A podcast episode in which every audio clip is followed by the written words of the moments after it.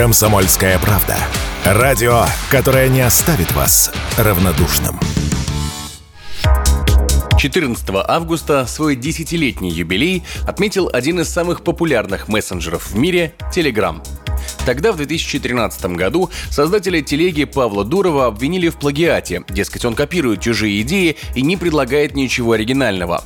Прошедшее десятилетие показало, что обвинения были необоснованными. Мессенджер стал популярен благодаря своей безопасности. Так, например, в 2013 году из-за боязни слежки всего за неделю в Telegram зарегистрировались 1 миллион жителей Южной Кореи. После блокировки Вайбера в Иране в 2014 году телега пополнилась еще 20 миллионами пользователей пользователей. При этом и сам Telegram подвергался гонениям. С апреля 2018 по июнь 2020 года в России блокировали мессенджер из-за отказа предоставить ФСБ ключи шифрования.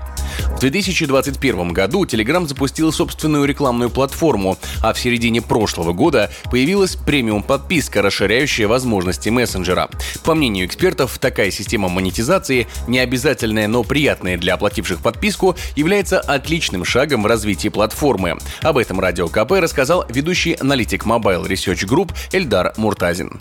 Telegram был полностью бесплатен многие годы. Сейчас монетизация приносит моментально достаточно хорошие плоды. Монетизация – это не просто включение там, оплаты за что-либо, это расширение возможностей компании, это найм нового персонала, поддержка и прочие вещи, которые можно делать для того, чтобы развивать новые услуги, сервисы и оплачивать работу серверов. Исходя из этого, мы видим модель развития очень простую. Чем больше денег с рекламной моделью модели Telegram получают, тем быстрее они инвестируют в новые направления. Так было в прошлом, так сейчас. И это очень и очень хороший план, на мой взгляд.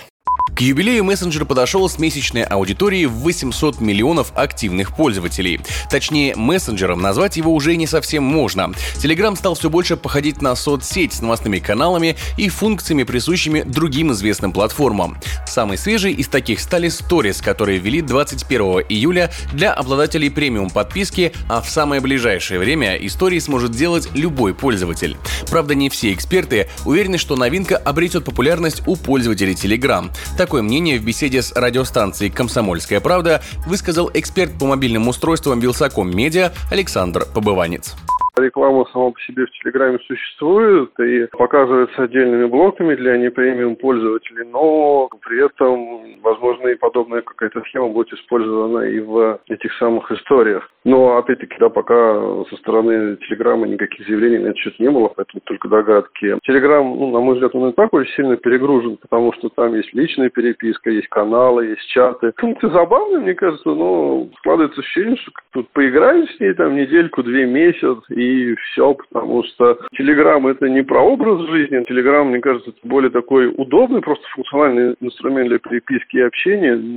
Истории точно не последние новшества, которые ждет пользователей телеги. Перспектива для роста у мессенджера большая, особенно у молодежной аудитории. Уверенность в этом Радио КП высказал директор по коммуникациям Института развития интернета Дмитрий Чистов.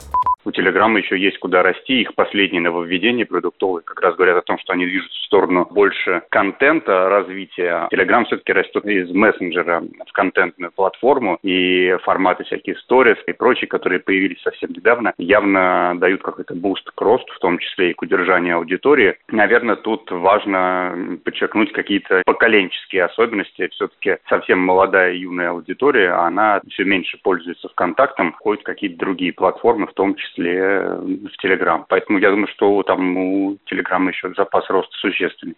В середине этого года Telegram разместил облигации на 270 миллионов долларов. По словам Дурова, это позволит финансировать дальнейший рост мессенджера, пока он не достигнет безубыточности. Примерно четверть бумаг купил сам основатель компании. Егор Волгин, Радио КП.